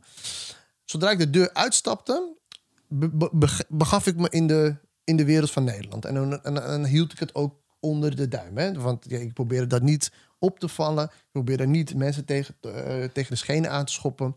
Tot het moment dat ik dus in eh, 2015 opeens bij een verjaardag aanwezig ben met allemaal ja, vrienden van mij, eh, voornamelijk eh, witte vrienden. En eh, de discussie over vluchtelingen en over Afrikanen die is aan bod. maar niemand vraagt mijn mening. Maar ik zit daarbij, hè? Niemand vraagt. Dus de ene zegt ja, nee, ja, ik weet het niet. Of, of al die vluchtelingen het wel gaan redden. En dan ja, nee, nee. En opeens, een van mijn beste vrienden waar ik mee opgegroeid ben, die zegt ja, al die vluchtelingen die hier naartoe komen, ja, die voegen niks toe. Ja, het kost ons alleen maar geld en alles. En ik kijk hem aan en ik zeg, gast, Remember me? en, en ik dan, weet je wel? En ik, maar niemand vroeg het aan mij, hè? Dus, ik, dus op een gegeven moment. En ik, dus, ik werd dus echt kwaad. Dus ik sloeg echt op de tafel. Ik zeg, what the fuck, man? Ik zeg, en ik dan? En die zei, oh. Nee, jij- jij bent anders. Jij bent anders. Jij bent Ja. En toen ben ik echt Ja. weggegaan van het feestje. Want ik was echt serieus. Ik was bijna. eh, Ik wilde ik me echt op zijn bek rammen. Eh, maar ik ben weggegaan. En toen heb ik echt naast zitten denken: van oké, ik leef in een witte bubbel. Ik, ik moet uit mijn witte bubbel. Want ik, ik, heb, ik, ik, ik moet andere mensen om me heen gaan zien. Om mezelf gaan uit te spreken tegen dit. Want dit, dit kan zo niet. Ja. Dit is een fantastisch stuk onderwerp. De maar jij bent anders kaart. Ik denk dat iedereen in deze ruimte een vaak toegespeeld krijgt. John, nee, maar John, Ja. nee, nee, maar jij bent anders. Wanneer heb je, wat is, wat is de Wanneer? meest gekke keer dat je hem hebt toegespeeld gekregen? Wow. En wat, ja, ja, je hebt een hele collectie waar je uit kan kiezen. Ja, I ja can know it. nee, maar ik, ik, dat vind ik heel ingewikkeld. Want het, zijn, het, het, het is gewoon een onderdeel van mijn, van mijn, Van je dagen, van, van, je, mijn, van mijn leven. van je experience. En dat ja. heeft mee te maken omdat ik me. eh, ik zei het altijd, eh, ik heb jarenlang een, eh, een bedrijf gehad samen met mijn broer. En wij begaven ons bij veel marketingdirecteuren, directeuren, et cetera, om zeg maar events en dat soort dingen te organiseren. En, en, ik kan me nog goed herinneren dat ik naar mijn broer aankijk en zeg, maar we hebben eigenlijk in die 10, 15 jaar, dat we 10 jaar hebben dat bedrijf gehad, hebben we echt, I kid you not, nog nooit iemand van kleur de hand geschud. ja. Dus, ja. dus oftewel, mijn realiteit was altijd gewoon wit. Punt. Overal waar ik kwam. Dus, en, en inclusief de verbazing als jij of dan ook binnenkomt, dat zie je niet eerder. En ja, we hadden niet, zeg maar, social media van het dergelijke. Alles ging gewoon met de telefoon. En, Ja, nou, ja. dus, Mensen hadden je niet helemaal gescand op nog wel, Facebook. sorry. maar nog safe. Remember? Ik surprise! Aan de telefoon staat zelfs zo van... Huh? Oké. Oh, Wacht even. Nederlands. Wat- Wat- ja, maar ook die. Ja. En ik denk dat voor die luisteraars ook zoiets van... Hé, maar wacht even. Ik moet toch wel even kijken naar die namen. Ja, maar goed, die naam. kaart waar jij het over hebt, Ja. als dat gewoon je realiteit is, Ja, dan, ja. ehm, eh, dan ga je er ook mee spelen. Mhm. En daar bedoel ik meer mee. Ja, ik heb, ik heb, ik heb zoveel eh, opmerkingen of reacties in mijn achterzak zitten. Al was het alleen al om ze toch even dat spiegeltje voor te houden. En dan word je steeds bedrevener in. Noem, neem ons even mee, want nogmaals, er zitten ook mensen te luisteren in deze, naar deze podcast. Ja. Die hebben nu, zeg maar, die spreekwoordelijke klap op je hoofd die jij kreeg eh, toen Ja. je 13 was. Die krijgen hem nu. Noem eens een voorbeeld van wat mensen zeggen en hoe jij dan reageert. Dan zal ik straks ook even eh, een duit in het zakje doen. Nou, ehm, eh, la- laat ik het dan maar niet zozeer van de recentelijk, maar nou, laat ik het maar als voorbeeld geven. Ik ben in Hoek van Holland opgegroeid. En dat is onderdeel van het Westland. En je zou bedenken, als je als een kind uiteindelijk een zakcentje bij wil verdienen, ja, dan moet je of tomaten plukken of eh bollen pellen of whatever. Maar tomaten plukken is ongeveer het populairst. En ehm, eh, in die tijd was het gewoon heel simpel. Dan moest je alle boeren bellen, of tuinders. Want ze noemen zichzelf geen boeren, maar tuinders. Anders krijg je weer ruzie. In de hoek van Holland. In Hoekvolland, in het Westland. Dat zeg je heel goed. En, eh, eh, en dan doe je je belletje en et cetera. En dan word je uitgenodigd. En eh, je bent zelf niet bewust natuurlijk, althans, Nee, zeker als je jonger bent niet. dat, jij, eh, dat je een andere huidskleur hebt. Maar als jij verschillende keren geconfronteerd wordt met, eh, ja, maar ik, ik had iets anders verwacht. En dan zeggen ze niet letterlijk, maar dan zeggen ze eigenlijk van, ja, maar je spreekt zo fantastisch. Zo netjes ABN of je, dat is een beetje een van die voorbeelden. Dan op een bepaald moment, dan ga je er grapjes over maken. Dan ga je, dan, weet je, al was het alleen al van, oké, eh, pas, laten we daar nou voorbij gaan. Want weet je, ik, ik snap wat jij, dat, dat het, het beeld wat jij eh, denkt te zien, dat het niet overeenkomt met wat nu tegenover je zit. Wat natuurlijk niks te maken heeft met eh, of je goed tomaatjes kan plukken of Nee, niet. nee. Maar het heeft gewoon te maken Ja, dat zij ja. uiteindelijk een, eh, een wit persoon ver- verwacht. Net als de En- Brabo. Zeg je? Ook Hij noemt zichzelf niet meer zo, toch? Nee, nee, Steven ik, ik Brunswijk. Oh, ja, eh, ja. Steven Nou Brunswijk. ja, wij- eh, ik denk dat dat een mooi voorbeeld is van iemand Ja. die zichzelf uiteindelijk, eh, die ook wakker is geworden. Mhm, zeker. Maar goed, maar, hij- eh, maar, maar wel in de context voor hem. ja. Hij heeft zijn naam niet gekozen. Die naam werd voor hem gekozen. Ja, maar En hij, is, en hij, is, en hij is ermee gaan. Hij is op een gegeven moment mee gaan rennen. hij heeft hem aangenomen. En hij hij heeft hem aangenomen in de zin. Maar in de zin niet, van, maar ja, niet, om, eh, maar niet aangenomen met het idee, het is een geuzennaam. Nee. Het, het idee, ik sta hier wel achter. En, Ja. daar, en dat, ik denk, het En maakt dat niet uit wie. Je En, da- je en da- Instagram precies. En, ja. niet, niet veranderen in dat. Ik Nee. bedoel, ik zou... dat- Nee. nee, maar ik denk dat de learning voor hem is geweest. Dat, dat Hij, je hij- niet in, van, tevoren al denkt van... hey, Ja. ik heet Brabo. Piep, dat. ja. Ja. Ja. Nee, maar, maar ik denk wel dat, dat dat heeft tijd wel gedaan. Ik denk Ja. dat eh, eh, in beginsel zagen we in programma's. En schappig dat we van eh Ja. ene onderwerp naar de ander, maar dat geeft helemaal niet. Maar we zagen in één keer in programma's dat hij eh, eh, eerst eigenlijk eh, de, de draak ermee stak. Ja. Dat je echt denkt van, oké, gast, wordt hij nou zwakker? En ik denk dat er eh, in tijd ja. is hij, eh, eh, zeg maar, met kennis wijzer geworden. En Ja. ik denk dat wij ons ook bewust moeten zijn. Een beetje dezelfde discussie Ja. die we hadden over Zwarte Piet. Nou, ook, ik bedoel... Voortschrijdend inzicht. Tuurlijk is er voortschrijdend Ja, inzicht. En die is ja. er van zwart, maar ook net zo hard... En daarom is dit een mooi voorbeeld. Ah, en die is net zo hard voor wit. Ik bedoel, hallo, we worden toch eh, Ja. allemaal met de We groeien, we En ontwikkelen. het erge Ja. is ook nog dat ik zelf niet eens zijn normale naam kan onthouden. dat is. Steven. Ik was, eh, ik was in Tilburg voor Black Lives Matter en hij was daar ook. En zijn zus was daar ook. En dat was ook heel bijzonder, want ze hebben toen allebei gesproken. Ehm, en eh, ik krijg ook, krijg, als ik er nu ook aan denk, nog steeds kippenvel. Zijn zus, echt een, echt een, echt een, echt een stoere meid ook, stoere vrouw. En eh, ze sprak zich ook uit. Ze zegt, eh, eh, ik heb twee zoons, volgens mij twee tienerzoons. Of ze zegt, de dingen die wij hebben meegemaakt. Ze zegt, dat kan gewoon niet. Ik sta hier en dat gaat gewoon. Ik sta hier en ik dat, dat pik ik gewoon niet voor mijn kinderen. En daarna sprak hij ook en hij gaf ook toe. En dat vond ik ook. Dan moet je ook. Dan moet je, dan moet je ook het lef hebben om te durven hardop van gedachten te veranderen. Ik bedoel, als Johan Derksen dat beter durfde, dan had hij nu die show nog. Misschien heeft hij die show nog, weten we op dit moment allemaal niet. Maar dat vraagt een bepaald soort lef en ook een bepaalde grootheid om te zeggen: ik durf hardop van gedachten te veranderen. En wat jij ook zegt, John, dit is de tijd ja. om te durven onderzoeken of je hardop van gedachten wil veranderen. Over dingen die eerder gewoon niet zo slim waren of eh, dingen waar je niet je had, in had verdiept of dingen die je niet zoveel snapte. Ehm, daarom vind ik het ook zo jammer. En die gesprekken heb ik bijvoorbeeld wel ook ehm, met mijn witte vrienden. Ik vind het zo jammer als mensen zich zo vast blijven houden aan eh, het, ik zie geen kleur. Dat, dat, dat is, dat is Ja, Best knap, hoor. Ja. Nee, maar kijk, maar Welke bril heb je dan op? ja, en ik, ik Ja. kijk, ik snap wel wat iemand dan probeert te zeggen. Voor mij geldt het niet. Maar we kunnen, dat, ja, ik gaf laatst, en dat was een heel heftig voorbeeld. ehm, maar ik meende het wel. Het is een super heftig voorbeeld. Ehm, als ik iemand ben die in een wereld leeft waar mensen elkaar, eh, waar, waar mensen elkaar niks aandoen, maar mijn dochter komt thuis en mijn dochter zegt: er is een man uit de bosjes gesprongen en die heeft me iets aangedaan, dan ga ik ook nooit tegen die dochter zeggen: Nou, maar ik kan me niet voorstellen dat mensen elkaar wat aandoen.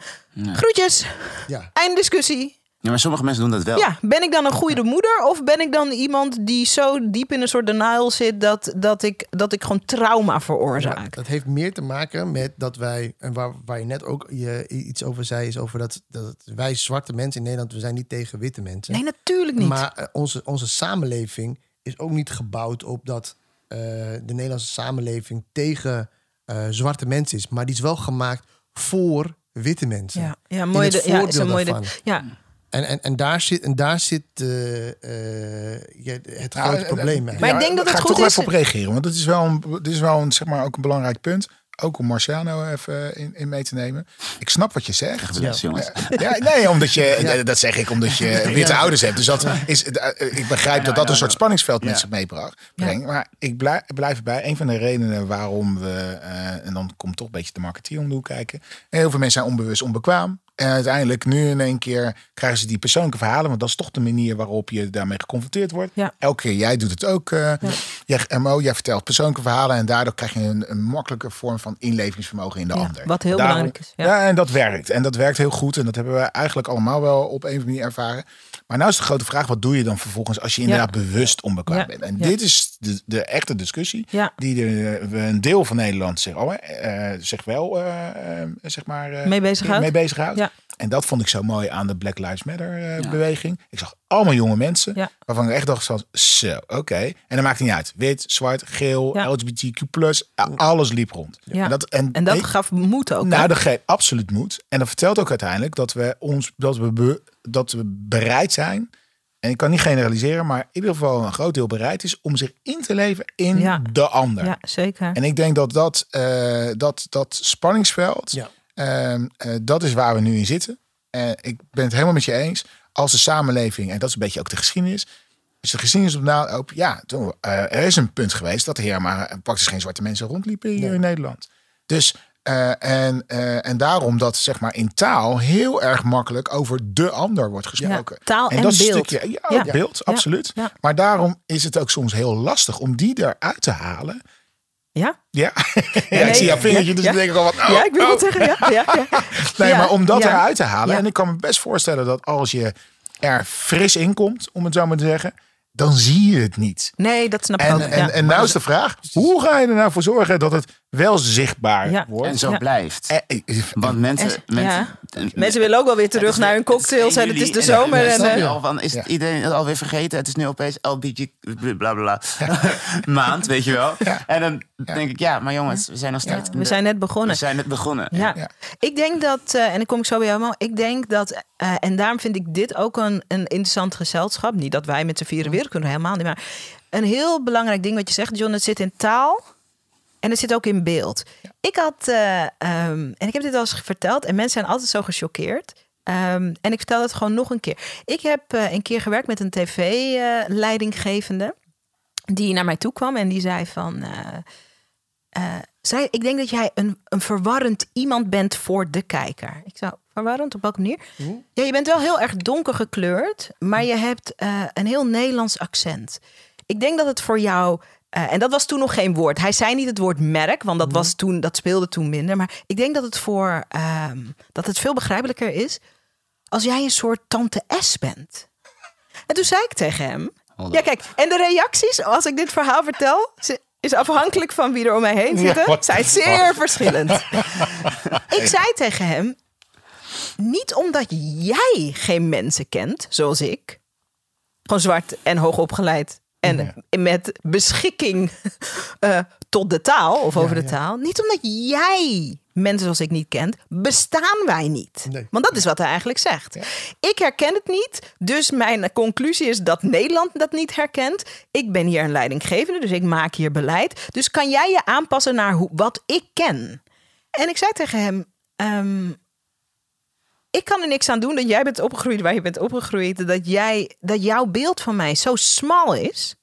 Dat, dat ik hier zit niet genoeg bewijs is dat ik besta. En dat er dus mensen bestaan die lijken op mij en die klinken zoals mij. En dit was jaren geleden. En toen heb je toch nog wel hopelijk een schoen tegen zijn hoofd aangeschoten. Ik heb wel iets in de fik gestoken. Nee, nee. nee, nee, nee. Geen Timberland. Timbo. Nee, nee. Maar, maar kan je je voorstellen? Nee, ik heb niks, ik heb niks tegen hem aangegooid. Ik weet wel Ja. dat ik daarna moest ik mezelf wel even herpakken op het toilet. Maar, maar, maar als dit is dus iemand die ook beleid maakt bij een tv-zender. Ja. Kan je je voorstellen, ook voor, even voor de luisteraars, oh ja, misschien was hij. Want dan gaan we nu natuurlijk meteen op zoek naar dat hij de uitzondering is. Hij is niet de uitzondering, dames en heren. Kan je je voorstellen dat uh, als op die laag, dus op de beslissingmakerslaag, en daarom vind ik het zo fijn, John, dat jij op die laag ook bijvoorbeeld aan het werk bent. Als, als dit de ideeën zijn, kan je je dan voorstellen hoe het komt dat het bijvoorbeeld niet zo divers is op de televisie. of niet zo divers in het theater. Want dan is het nu eigenlijk voor ons, voor onze generatie, is een beetje klaar op tv. Want wij praten eigenlijk allemaal best goed allemaal, allemaal, als ik erover nadenk, ABN. Dus. Nee, maar het is, het is, ik heb de afgelopen jaren heb ik, uh, meegedaan met een poeltje van het brede netwerk. Om meer, voor meer diversiteit en inclusie. En uh, toen mochten wij eh, op bezoek bij alle grote directeuren van Medialand. Hmm, interesting. van, van, het, van de NOS tot en met Vice, noem maar op. En, en ook bijvoorbeeld vanuit Dal TV, productiemaatschappijen waar die ook het uh, programma maken van uh, Keuringsdienst van, van Waarde. Van waarde. En toen hadden we het op een gegeven moment discussie over van het kijkcijfers. Hè? Dit is heel belangrijk, kijkcijfers. Mm -hmm. Dus wie, wie ja. hebben thuis de kastjes waardoor mensen bepalen van hoeveel kijkcijfer iets ja, heeft. Ja, dat ouderwetse systeem. Ouderwetse systeem, dat gebruiken we nog steeds. Hè? 1500 kijkkastjes in de heel Nederland die, maar, uh, die de peiling doen en de inschatting doen van hoe Nederland weet kijkt. wie die, wie die kastjes nee, heeft. Niemand kent ook iemand die zo'n kastje heeft. Niemand kent ook iemand die een kastje heeft. Niemand weet het. Ja, maar, die kastjes, maar die kastjes zijn er. Maar ik vroeg aan die, aan die programmamaker van Keuringsdienst van Waarde van... hey, jullie hebben zulke programma's, maar ik keek nooit naar het programma... totdat jullie uh, een documentaire van jullie zag bij, uh, bij RTL Z over Tony Chocoloni. Mhm, dat jullie echt iets deden tegen cacao-slaven, uh, boeren in, in Afrika. Toen pas ben ik naar jullie gaan kijken. En toen had ik zoiets van, hé, hey, dit is wel best wel een, ja, Dit spreekt mij aan. Ja. Vroeg hem gewoon een simpele vraag. Hebben jullie bij het maken van de programma's of de items... dat jullie daarbij nadenken over naar wie jullie het willen uitzenden? Hij, hoe bedoel je? We zitten in een volledige zaal met heel veel mensen. Ik zeg, gewoon, naar, naar die, heb je ook zoiets van... Dit, dit, dit, dit, deze uitzending willen we maken voor... Uh, specifiek naar de groepen met een biculturele achtergrond. Of, of hè, deze willen we uh, voor de witte mensen of wat dan ook. Of hè, zit daar gewoon diversiteit in, hè? In, in jullie beleid? Zit er diversiteit in? Nee, want ja, we hebben gewoon hele goede kijkcijfers. Ja, ja, ja, ja. Dus de kijkcijfers zijn leidend in voor diversiteit. En, en dat brengt ook het meeste geld op. En dat zie je dus ook met wat nu met de VI is gebeurd. Is dat, dat, dat ja, kijkcijfers waren leidend. Ja, we, we, maken toch een goed programma. We zijn lekker racistisch bezig. Maar ja, we, we doen toch niks verkeerd. We krijgen nog steeds geld binnen. Ja, ja, ja. En nu is die geldstroom eruit. En dat maakt het nu dus juist zo interesting deze tijd. En nu is het ineens een discussie aan tafel. En nu is het discussie omdat het geld weg is. Ja, oké. Okay. En dan even een paar, twee dingetjes daarover. Eentje is, uh, ik heb hier een heel uitgebreid column over geschreven. Vijf jaar geleden. Vijf jaar geleden al? Ja, ja, ja. vooral um, over hoe werkt nou uiteindelijk dat hele kijkcijfermechanisme. Kwam eigenlijk al vanuit de box. Ja, klopt. Uh, wij verdienden toen geld met de box met clipjes aanvragen. Dus ik kon heel duidelijk aantonen dat wij een, uh, een grote groep jongeren bereikten. Mm -hmm. Maar dat zag je niet cijfer, terug in mm -hmm. de kijkcijfers. Oh ja, dat weet ik nog, John. Precies. Ja, en, en daar best wel uh, druk over gemaakt. Maar ja. laten we maar behouden dat de belangen groter waren om zeg maar, de status quo te behouden. Mm -hmm, ja. En dan druk ik me nog netjes uit. Ja. Um, dus dat is één. Ik denk dat dat een uh, belangrijk is. Dus de Mighty Dollar speelt daar een belangrijke rol in. Um, wat je eigenlijk ook hiermee zegt, is dat zeg maar die 1500 kijkkastjes, ik geloof dat het zelfs 1700 zijn, mag geen naam hebben. Um, we weten wel degelijk wat voor soort mensen dat zijn. Alleen, uh, we weten ook dat bepaalde groepen er niet in vertegenwoordigen. Of ondervertegenwoordigd. Dat zijn jongeren, en er zijn mensen met een, uh, met een kleur. En ik kan je echt te lelijke voorbeelden geven van uh, onderzoeksbureaus die, uh, die, die verantwoordelijkheid dragen. En zeg maar, alle stereotypen die je maar kan bedenken, die kwamen in één keer boven water. Alleen al om niet te hoeven veranderen. Ja. Dus, dus dat is al een ding wat daar speelt. Ja, ja. Het is bijna pijnlijk. Ja, ja. En um, Voel hem als ook, je kijkt naar, naar hoe de. En dan spelen er nog twee dingen als we het over tv hebben. eentje is de publieke. De publieke gaat het niet zozeer over dat uh, commerciële. Dan gaat het inderdaad over kijkcijfers. Ja. En hoe het uiteindelijk werkt, is dat er op een uh, tijdslot staat een budget. Dat is de manier waarop ook keuringsdienst uh, van waarde uiteindelijk werkt. In de commerciële werkt het wel degelijk anders. Uh, want daar wordt het, zeg maar het programma betaald door die adverteerder. Mm -hmm. Daarom was het VI behoorlijk pijnlijk dat er in één keer een soort collectieve verontwaardiging plaatsvond. En die ook over de as van adverteerders in één keer plaats. Ja, en ja. dat, dat heeft eigenlijk alles in een stroomversnelling Ja, gebracht. tijdgeest switch en dit. ook. Maar even, en ik vind even goed om even, want je, je zegt zoveel, mijn hoofd tot, je zegt zoveel belangrijke dingen. Jij ook, iedereen natuurlijk. Nee. nee We're maar, all important. ja, nee, nee, nee. Ja, I'm. Oprahing it. Like, Oprah, All of us matter. Nee. nee, dit is waarom dit dus belangrijk is. Want ik kan me voorstellen, dit is ook een beetje, ehm, dit is even heel meditaat, maar dit is waar het dus institutioneel wordt. Oké, 1700 kastjes. Hè? Daar zitten dan bijvoorbeeld geen jeugd zit erin en er zitten bijvoorbeeld geen mensen van kleur in. Wat betekent dat op het, als je dat helemaal uitzoomt? Dat betekent dat eh, die kijkcijfers geen kijkcijfers zijn. Dus dat betekent dat ehm, het hele aanbod van de tv wordt daarop afgestemd. Dus dat betekent dat wanneer dan die sollicitatiebrieven binnenkomen van die leuke, enthousiaste eh Marciano's ehm, en Saraida's en Mo's, die zijn dus aan de voorkant al een stukje minder relevant, want daar is zogenaamd geen doelgroep voor. Nou, er is eigenlijk wel een doelgroep voor. Die wordt niet gemeten, dat weten we. Maar dat laten we gewoon. Dus dat betekent dat het beeld dat we gepresenteerd krijgen van Nederland eenzijdig is. Dus kijk hoe zo'n kleine eh, keuze, waar we eigenlijk allemaal, als je dat weet, weet je dat. Kijk hoe zo'n kleine keuze, die ook zo makkelijk aan te passen is. Hier, kijkcijfer. Kijk hoe dat een enorme invloed heeft op werkgelegenheid, op beeldvorming, op eh, de manier waarop we elkaar beleven in dit land, de manier waarop we onszelf ook beleven in het land. En dit is waar, waar ehm, soms willen mensen in discussie gaan. Discriminatie, er is, er is, dat zit in de mensen en we hebben allemaal voordelen. Ho, daar hebben we het niet over. We hebben het niet over dat, eh, we hebben het niet over dat iemand eh, gek me aankijkt. Het gaat echt over, De beeldvorming. het gaat echt over beeldvorming. Ja, beeldvorming. Maar ja, je zegt het net heel goed over dat iemand jou vraagt van... Goh, kun je een beetje iets meer dan tante S zijn? Ik ben, ik, ben opgegroeid met, eh, met... Toen ik naar Almere verhuisde met Surinaamse en, en Antilliaanse jongeren... Waardoor ik Surinaamse vrouwen heb leren kennen. Ja. Dus ik weet als ik een Jurgen Rijman op tv zie... of als ik een Jan Dino zie... dat dat een typetje is. En dat, het, dat het Is het- niet, ja. en dat, dat het een uitvergroot type is van hoe Surinaamse vrouwen zijn. Maar een persoon die in, in, in Drenthe woont of, of, of, of in Nijmegen woont of, of ergens anders woont, die dus hè, eh, helemaal geen Surinaamse mensen kent, denkt echt, zo zijn alle Surinaamse vrouwen. Ja. En, en, en, het is, en het is heel raar, want kijk, ik vind ze alle twee mijn grote helden, Jandino en, en, en, en Jurgen. Eh, maar hun doen het vanuit hun vak, hebben ze iets gecreëerd wat, wat voor hun werkt. En, eh, maar daarnaast zie je dus dat door heel Nederland wordt het anders geïnterpreteerd. Kunnen zij niks aan doen, maar zo wordt het wel opgevat. En ik heb daar afgelopen jaar heb ik met heel veel comedians ook over gesproken. Is van waarom zijn er nou geen comedians die geen oudejaarsconferentie doen? Zwarte comedians. Hè? Zwarte mannelijke comedians doen nooit een oudejaarsconferentie in Nederland. Waarom niet? Hoe komt dat? Dat komt omdat wanneer een zwarte comedian op podium een kritisch geluid maakt voor wit publiek, dan wordt het niet geaccepteerd. Dan is het niet gezellig. En is het niet gezellig meer. Dus Terwijl de beste oudejaarsconferences zijn altijd super, hebben vaak hele kritische noot. Hele- Aan Nederland. Wakker schudden, dat vinden we juist. Ja. Wie deed hem nou jaren? Mijn vader keek dat altijd. Wie deed hem jaren, jaren, jaren, jaren? Joep van het Hek. Ja, nou, dat, Ja. ik bedoel, is niet onkritisch, om maar zo het te Hek, noemen. Freek de Jonge, Ja. dit, eh, kritisch als maar kan.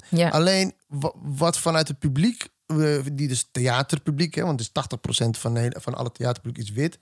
En, en, en wat, wat de media dan ook denken is automatisch ook van dat 80% van alle kijkers ook wit zijn. Om- maar die vergeten dat wij eh, inmiddels ongeveer 4 miljoen mensen met een biculturele achtergrond in Nederland hebben. en die Ah, dat is niet 4 waar. miljoen ongeveer. Nee, nee, nee, nee, nee, Als je de cijfers zegt op nou, wil ik best wel met je over Ja. debatteren. Maar in principe zijn er twee op de tien van de Nederlanders zijn, zijn Gekleurd. zijn gekleurd. En als jij uiteindelijk de mensen met een, eh, met een eh, ik noem het even, ehm, eh, een westerse achtergrond, eh, wat dus lees eh, Polen, eh, Duitsers, Ja. et cetera, dan gaan we die kant op. Ja. Eh, maar toch even reageren op wat je net zei over, eh, over Jurgen en over Jandino. Want je, je raakt namelijk iets heel, in mijn ogen essentieels. Ja. Eh, het wordt uitvergroot. De, de reden waarom het een probleem wordt, of is geworden, of is, heeft te maken dat in het eh, in het beeld. Dat er niks naast er- bestaat. Dat er inderdaad, dat er net wordt gedaan alsof dat de Surinaamse vrouw is. Of dat de Antilliaanse eh, man of vrouw is. Daar zit het probleem. Het probleem zit niet zozeer dat zij het uitvergroot. Want dat doet het natuurlijk Nee. elke comedie. Nee. Het probleem Ja. zit hem in. Wat als je die, nu wat, naar die het beeld direct- kijkt. wat die gast tegen mij zei. Ja. eh, dat dat, moet een beetje dat meer erken is- ik. Dat erken ik. Maar dit, jij, wie jij bent, dat erken ik niet. En, Nee, dus, en, en, de- daar, en dat heeft te maken dat we te veel eigenlijk wel geconcentreerd hebben op dat Jurgen Rijman ongeveer het beeld was. Met, zijn, met tante S, et cetera. Maar ongeveer het enige beeld was. Mm. En dat we eigenlijk niet opgevoed zijn, maar van wacht even. eh, eh, eh, zwarte mensen hebben ook gewoon, kunnen ook dokter zijn, of kunnen ook gewoon piloot zijn, of open. Weet je, dat het normale beeld, zeg maar zeggen, wat Ja. we eigenlijk in de stad wel ongeveer voorbij zien komen. Dat je uiteindelijk niet verrast staat van, oké, nee, in een ziekenhuis kan ook een eh, zwarte persoon mij helpen. Weet je, dat, Ja, dat ja. zeg maar, of nou GTSD, het maakt allemaal niet uit. Ja. Maar het beeld eh, wordt niet geschetst van dat de Surinaamse vrouw niet eh, anders kan zijn Allerlei dan facetten S. heeft, ja. En, dat, en dat zie je wel bij alle andere programma's, wat, we, wat de norm is. Eh, Want als je wit bent. Bij dan alle andere zie je het ook, bijna ja. niet. Nee. Omdat dat gewoon jouw referentiekader is. En dat is zo ook biz- bizar aan deze tijd. En dat maakt dit gesprek, denk ik, voor sommige mensen een beetje ingewikkeld. Als je wit bent eh, en je leeft in een witte wereld, om het zo maar te zeggen, Mhm. dan zijn, is- het meer de uitzondering die zeg maar de regel bevestigt. ja, ik snap. En, en wij leven in een, in een samenleving waar wit de norm is. Ik laat altijd het fotootje zien van, eh, met, eh, van ik weet niet, dus een, een kunstproject waarop een, een klein kind voor een, voor een window staat, dus voor een, voor een, Raam? een raam. En daar staan allemaal eh, een wit kindje staat voor een raam en staan alleen maar zwarte poppen. En dat is een kunstproject. Want mijn dochter bijvoorbeeld, die had voor het raam en zag alleen maar witte Barbies. Ja. Ja. Snap je? En, en, en, en dat is heel confronterend voor iemand die wit is. Dat hij in één keer denkt van, hé, maar wacht even. En alleen dat beeld wat dat op, zeg maar het gevoel wat dat oproept, dat laat heel duidelijk zien in wat voor soort wereld wij dan ons begeven. De wereld, ik bedoel, onze omgeving, hoe we ons begeven. In een wereld die voornamelijk waarvan zeg maar eh, alles vanuit een wit perspectief is Ja. bedacht. Ja. En ik denk dat, dat eh, deze discussie, zeg maar, eh, of in ieder geval eh, het gesprek, het ook lastig maakt voor wit. En waarom het ook heel snel wordt gevoeld als aanval. Of, eh, nou, en, en ik, ik kan me dat voorstellen, omdat Ja. het nog niet eerder is voorgekomen Dat het op deze schaal. dat op ja. deze schaal gebeurt. En vergeet ook niet, we hadden het net over die eh, reis. Als je je dan bedenkt dat het nog maar twee generaties geleden is. Dat uiteindelijk, eh, eerst waren de koloniën waren echt lekker, lekker ver weg. Suriname, in, Indonesië, allemaal, allemaal Ja, ver weg. wisten we allemaal en, niet, en ja. we zijn uiteindelijk letterlijk twee generaties verder. En zijn gewoon mensen die hier zijn geboren, Zeker, getogen. zeker. Die allemaal zoiets van, ja maar wacht even. Hoezo moet ik dankbaar zijn? Ik ben hier geboren, getogen. Ja. Ik ben op die Ik betaal school meer belasting dan de Nou, meeste van ja, jullie. Nou, ik betaal belasting. Hallo, ik ben gewoon Nederlander. Ja. Dus het punt is, het, het beeld van de Nederlander Mhm. is niet meer die eh, Hollandse kindje die alleen maar, eh, zeg maar met een beetje vet op de wangen en eh, blonde blauwe ogen. dat is niet meer specifiek de Nederlander. Dan kom je toch die uitspraak van Maxima, hè, die wat iedereen waar voor, voor ze verguisd werd. Hè, de Nederlander bestaat niet. De Nederlander bestaat. Mhm. En het, de gedachte daarachter is uiteindelijk dat het beeld wat we nu schetsen van, eh, ik noem het het eenzijdig beeld, Ja. dat dat niet volledig meer overeenkomt met, Met het beeld wat eh, zeg maar twee generaties daarvoor wel. En ik denk dat dat zeg maar dit gesprek eh, voor de ander een beetje lastig maakt om zich Ja. daarin te. Maar het mag ook wel een beetje lastig zijn. en als je nog steeds aan het luisteren bent, eh, eh, wat ook je achtergrond is, wat ook je kleur is. Wat fijn dat je de moeite doet om eh, te willen horen. Ik denk dat dat het belangrijkste is. We gaan eh, afronden en dat doen we door onze blik te eh, richten naar de toekomst. Marciano, wat mag er idealiter voor jou de komende paar jaar gebeuren in Nederland? Wat mag er ontstaan? Wat mag er gebeuren? Er gebeurt nu al zoveel in Nederland. Mhm. Op dit moment eigenlijk. En ik merk het ook gewoon in live. Gewoon. Ik merk het met mijn vrienden en met. En we, we praten meer. Laten we het zo zeggen. We praten meer over onze gevoelens, maar dan ook dan in de Black Lives Matter termen en dat soort dingen. En ehm, ik hoop ook dat op de tv dingen gaan veranderen. Dus, dus ook gewoon ja, onze kleur, onze heerlijke kleur. Of in ieder geval niet eens onze kleur, maar gewoon dat er verschillen komen Die verschillende op verhalen. tv. ja. Op tv. En ik merk ook gewoon dat er nu gewoon. Ik wil dat gewoon voornamelijk in de toekomst gewoon het blijft leven. Het blijft waar we nu mee bezig zijn. Dat het blijft leven. En dat mensen gaan leren. En ook op school. En op school is ook heel belangrijk. Want het is natuurlijk nu een heel soort van verdraaid geschiedenis. Want het is allemaal een beetje op zijn Nederlands dan.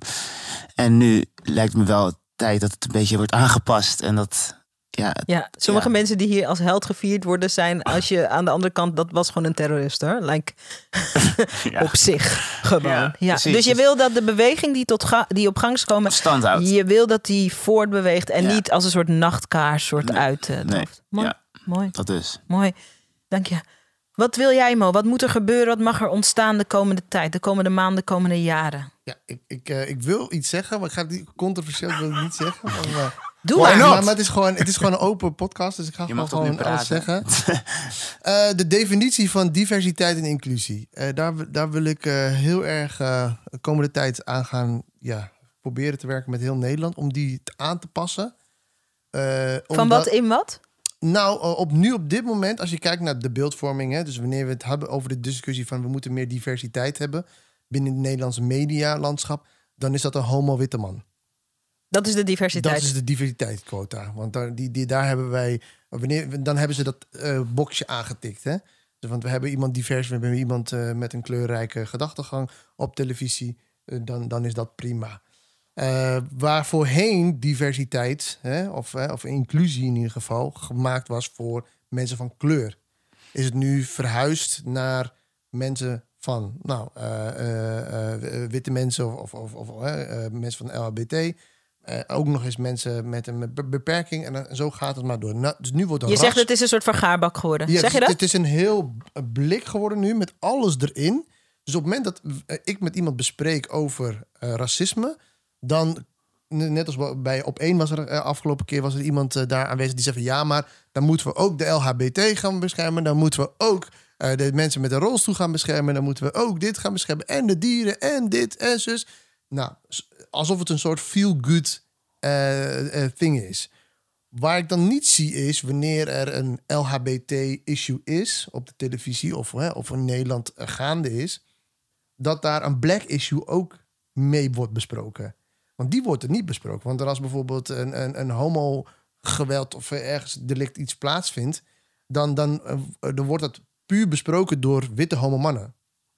En niet door zwarte uh, homo-mannen of vrouw, vrouwen die daar aanwezig zijn. Dus mhm. dat beeld, daar hoop ik uh, de komende tijd dat dat verandert. En daarnaast ben ik nu bezig met het opbouwen van een nieuwe cursus. inburgeringscursus voor witte mensen. Dit is de comedian ja, Nee, maar die gaat er echt Hij is serieus. Ja, ik, serieus. ik, ben bloed, ik ben bloedserieus. Ik domeinnaam en alles al gekocht. Oké. En, uh, en, uh, maar je begrijpt wel dat wij er wel een beetje onder ja, precies. En, wat, en wat, uh, wat, wat gaan we daar leren? Nou, in die cursus neem ik dus mensen mee. Dus, dus ik heb heel veel mensen die om mij heen zeggen... ik snap het niet meer. Ik snap ja. racisme, ik snap het niet meer. Ja. zeg ik, prima. Dan heb ik een inburgeringscursus voor je... zodat je in kan stappen in 2020 zodat je eruit kan stappen en dan 2021 volledig met alle kennis en know-how weet wat je gemist hebt. Want ik heb ook met directeuren gezeten, onlangs nog zelfs, die mij echt gezegd hebben van ja, ik dacht dat racisme voorbij was van achterin in de bus zitten en, uh, en, en uh, vanaf een verkeerd fonteintje drinken. Okay. Nou, dat, dat, met die mensen heb ik ook gezeten en waarvan ik dacht van oké, hoe, hoe de fuck ben jij directeur? Uh, dat beeld wil ik graag verbeteren door gewoon simpelweg, net als hoe vluchtelingen dat doen, uh, een mhm. inburgeringscursus die eigenlijk helemaal niet nodig is, maar toch voor heel veel mensen wel nodig zal zijn. Een inburgeringscursus voor witte mensen, maar ook voor zwarte mensen, mhm. die dus het koloniaal verleden niet weten en ook niet de historie weten van Afrika. En, en ja, eigenlijk van heel Nederland. Eigenlijk. Mhm. En van hoe Nederland het Nederland ja. van nu is geworden. Ja, in Nederland van nu. Want, ja. Eh, heel, heel, veel mensen denken dat echt dat, dat ja, Surinamers of, of uh, Antillianen de eerste waren die hier in Nederland hadden gevestigd. Maar waren de Chinezen. En um, ja, dat, dat weet bijna niemand, mm bijvoorbeeld. Oh, interesting. Hou me op de hoogte van die... Ik. ga, hem, ik ga hem gewoon doen ook. Het lijkt me ook best wel leuk voor jongeren. Ja. Gewoon voor op school. Ja, ook ja, gewoon. ja ik vind het heel leuk. Ja. Ik, zei, ik maakte deze eh, statement onlangs op de radio en toen kreeg ik opeens heel veel PVV-volgers. dus ik was er heel blij mee. Ja, waren ze ook zo enthousiast over het idee? enthousiast volgens mij. Ja. Ik weet, ze waren een beetje kritisch, maar... eh, Ja, het zat hem voornamelijk in dat wit bij dat inburgeringscursus. Hè, maar moet dat woord niet weg? Ja, ja, ja. Als het gewoon een inburgeringscursus is, dan kunnen wij er ook achter staan. Ja, dat, dat is wat ik ga. Dankjewel. mooi. John, eh, wat mag er gebeuren? Wat mag er ontstaan? Waar moeten we naartoe? Ehm, als ik naar deze tijd kijk, dan ehm, eh, merk ik dat het schuurt. Eh, het schuurt bij wit. Ehm, eh, en het, ik ben blij dat de activisten de deur hebben geopend. Mm. Dat is al best wel een tijd geleden. Mhm. Het is mooi dat het nu een bredere zeg maar, groep daarbij zich aangesproken voelt. Mhm. Van alle plamage. En ik denk dat het heel belangrijk is dat we met elkaar echt het gesprek gaan voeren. Dus dat is één. Maar dan echt het gesprek voeren.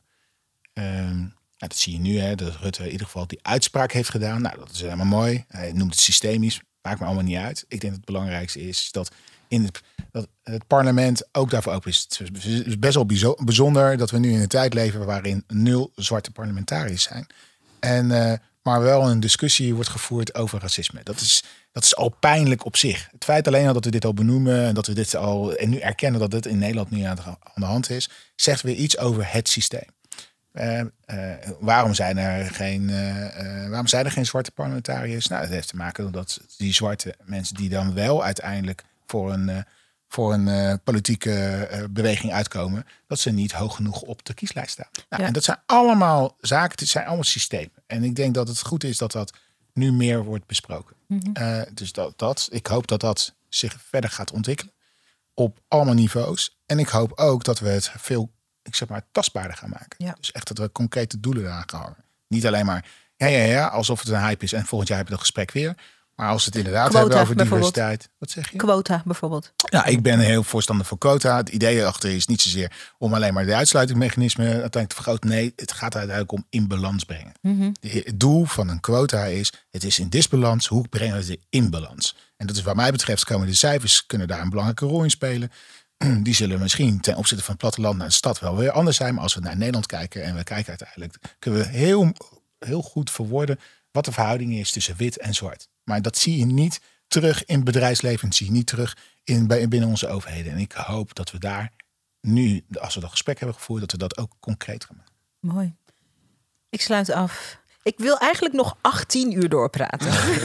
maar jullie moeten ook. Ik, jullie ik heb nu al meelijden met de luisteraars. Wat denken jullie erover? Nee, ik, eh, ik sluit af. Ik vond dit een heel waardevol gesprek. Ehm, ehm, Maar wat hoop jij eigenlijk? Ik hoop allereerst dat. ehm, nu is, zijn veel van de gesprekken. En we hebben hier ook, ik weet niet of jullie dat hebben gemerkt. We hebben hier ook hard gewerkt. We hebben hier hard gewerkt om het zo goed mogelijk te verwoorden. En dat is ook krachtig. Hè? Ehm, het gesprek is ongemakkelijk voor een groot deel. En ik hoop Voor dat het. wie? ehm, voor, meestal voor witte mensen. Omdat, en ik heb. eh, eh, ik heb deze gesprekken met witte mensen, met witte vrienden. Ik heb ze natuurlijk ook met zwarte mensen, met zwarte vrienden. De gesprekken met. eh, het is een moeilijk gesprek voor vooral witte mensen. Omdat eh, wat John eerder ook zei en wat jij ook omschreef, is dat voor heel veel mensen is dit de. Oh mijn god. Het was zeg maar verborgen in het zicht. En nu zie ik het. En wat is het veel? Ehm, dat maakt het ook een beetje ongemakkelijk.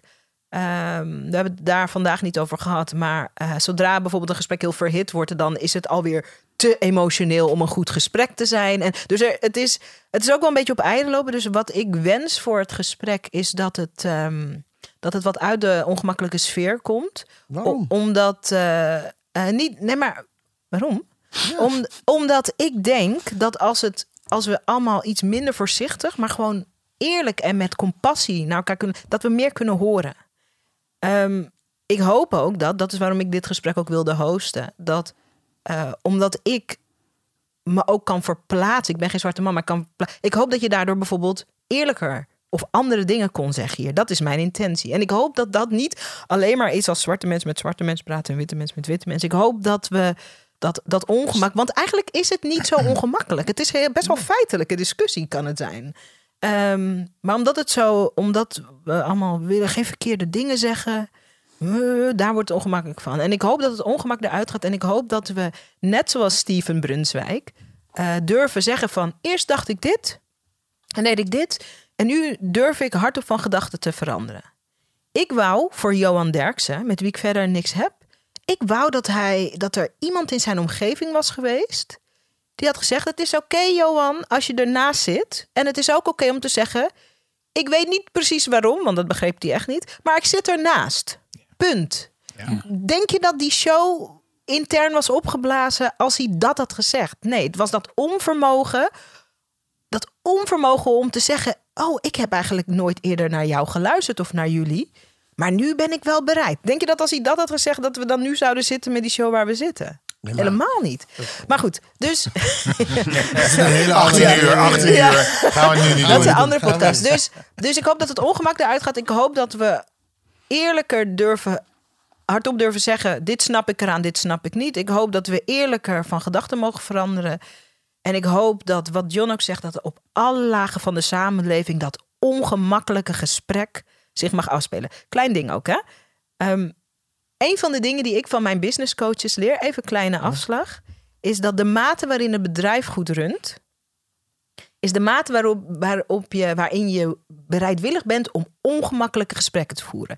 Iemand die niet functioneert, iemand die niet goed in zijn plek zit, een werknemer die secretly he doesn't like you or she doesn't like you. De mate dus, het succes hangt af van de mate waarin je dat gesprek durft te voeren. Ongemakkelijk gesprek. Dat geldt denk ik ook voor de samenleving. En dat, ik gun ons dat. Hoeveel is er nog te leren als, uh, als die, die soort moeilijke poppenkastdanser af mag en als we gewoon kunnen luisteren en gewoon kunnen praten met elkaar. Is dat Zonder wrijving geen glans. Mm. Yes. Als ik, als, ik, als ik kon zingen, zou ik nu een stukje gospel inzetten. Heren, ik wil jullie ongelooflijk bedanken voor jullie eerlijkheid, voor jullie openhartigheid. Ik um, kan me heel goed voorstellen dat ik jullie over een paar maanden nog eens uh, aan jullie uh, spreekwoordelijke haar trek. Ik zeg spreekwoordelijk. Want sommige van jullie. Uh, ja, jongens.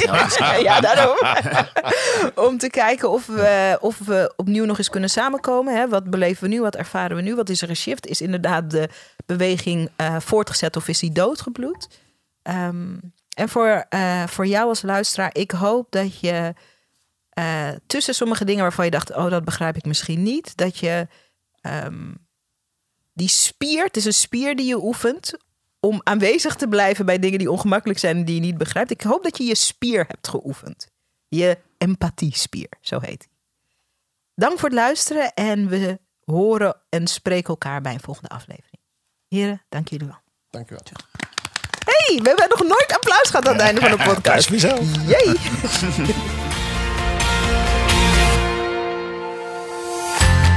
Tof dat je weer naar een aflevering van de Sarayda podcast geluisterd hebt. En ik ben benieuwd wat je beleefd hebt. De intentie van deze podcast is om je in te smeren, te bombarderen met good stuff, met goede inzichten, met goede verhalen, met goede inspiratie, zodat je in actie komt. En ik wil weten hoe je het beleefd hebt. Kom het me vertellen op Instagram. Ik heet gewoon Zaraida Groenart op Instagram. En ik ben daar elke dag om met je te praten, om met je te connecten en om van je te horen waar ik je mee kan helpen. Dus kom connecten op Instagram. Zaraida Groenart heet ik daar.